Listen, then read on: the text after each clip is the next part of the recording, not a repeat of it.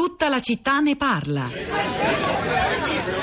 Quindi ora sto cercando qualcosa di un po' più mm, corposo. Mhm, certo. Però è problematica la cosa. Perché? Eh, perché nessuno ha problemi veri, capito? È un casino. Tu conosci qualcuno che soffre? Ah, mo che soffre, che io conosco la gente che non c'ha una lira, che sta impicciata per motivi così de cose, Però ma non di. di- che, vuol dire? Ma, c'è- ma oggi la gente, oggi la gente sta bene, la gente sta bene oggi, non, esi- non esiste quella sofferenza, vedi, una volta vera, non esiste più. C'è ragione. Sono finite le, quelle, le, le sofferenze, Il capito? problema anche per noi, sono tutti felici. Sono tutti i ristoranti sono pieni, dalla mattina alla sera, la crisi, la crisi, capito? Non è vero, ma vabbè, ma che c'è? Vabbè, qua perché mo che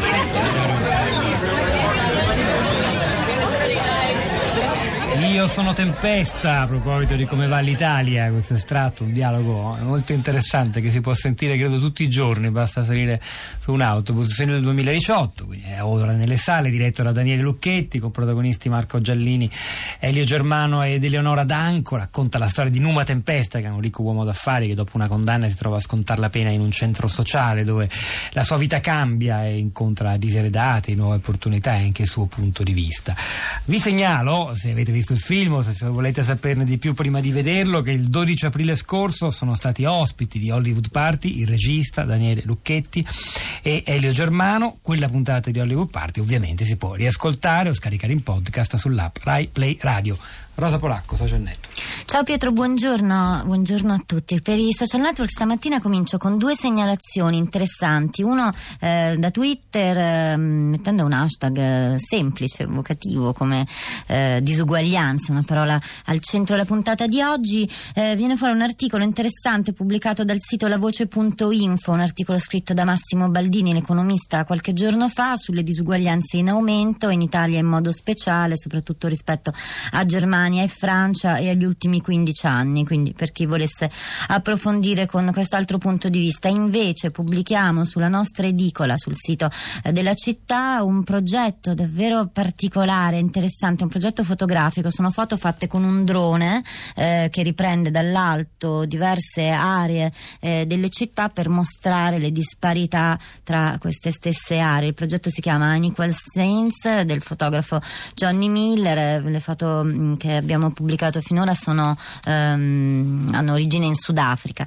Ehm, poi ci sono i commenti. Allora, ce n'era uno che sintetizza molto bene eh, molte delle cose dette stamattina su Facebook, sul nostro profilo. Quello di Sabrina che dice: Non ci credo che la disuguaglianza sia stabile. Guardando ciò che mi circonda, vedo il reddito delle famiglie invariato, se non diminuito, mentre le spese sono aumentate sui beni primari come utenze e cibo.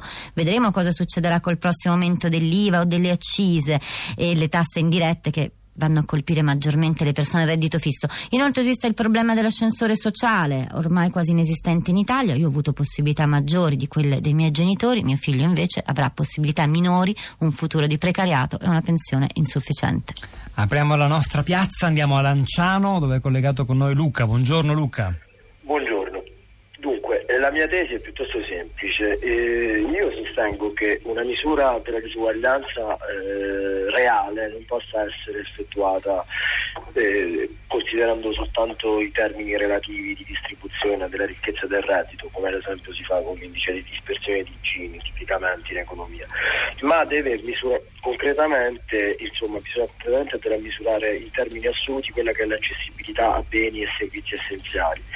Per questo, se aumenta la povertà insieme ad una società, conseguentemente osserviamo una diminuzione dell'accessibilità che, mh, a mh, questo tipo di beni e servizi essenziali e conseguentemente arriviamo ad osservare concretamente un incremento del livello di disuguaglianza all'interno della stessa società ed è questo quello che è accaduto credo negli ultimi anni e sta accadendo in Italia. Questo è quello che Grazie, grazie davvero Luca da Lanciano. Andiamo a Bari dove è collegato Piero con noi. Buongiorno. Buongiorno. ehm, A lei Piero. Invece il mio pensiero era di non guardare solo i dati quantitativi, quindi il reddito pro capite e roba del genere, ma anche la, la vera e propria qualità della vita. Mm, C'era il tipico esempio, chi sta meglio, eh, un americano o uno del Costa Rica. Ehm, e già lì eh, diciamo che il PIL ehm, va a farsi benedire. e purtroppo in Italia forse è la qualità della vita che dovrebbe migliorare e poi si può pensare magari eh, a tutto il resto o forse la qualità della vita poi trascinerebbe eh, lo sviluppo di tutto il paese, era questa la mia opinione. Lei dice distinguendolo da reddito e ricchezza questo indice della qualità della vita come una cosa che è fatta anche d'altro. Eh, ma certo, sicuramente, cioè, uno può essere ricco magari eh, non vivere bene o viceversa. e che cosa serve secondo lei? Come si misura questa qualità della vita oltre il reddito e ricchezza?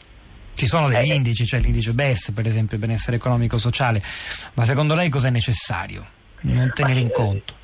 Innanzitutto, cioè, almeno dal punto di vista personale, vedo che si va verso l'individualismo. Ecco, invece avere delle società più aperte, società in cui si parla di più, cui ci si aggrega di più, e già quello, eh, cioè misurare quel, quel, in qualche maniera eh, darebbe un interessante aspetto della qualità della vita. Poi ovviamente c'è il, l'inquinamento, c'è ehm, la, dire, il poter soddisfare i, i beni non solo eh, primari, no, cibo, ma anche secondari, la cultura e tutto il resto. Grazie Piero, da Bari ci spostiamo ad Abbiate Grasso, c'è Luca, un altro Luca, buongiorno.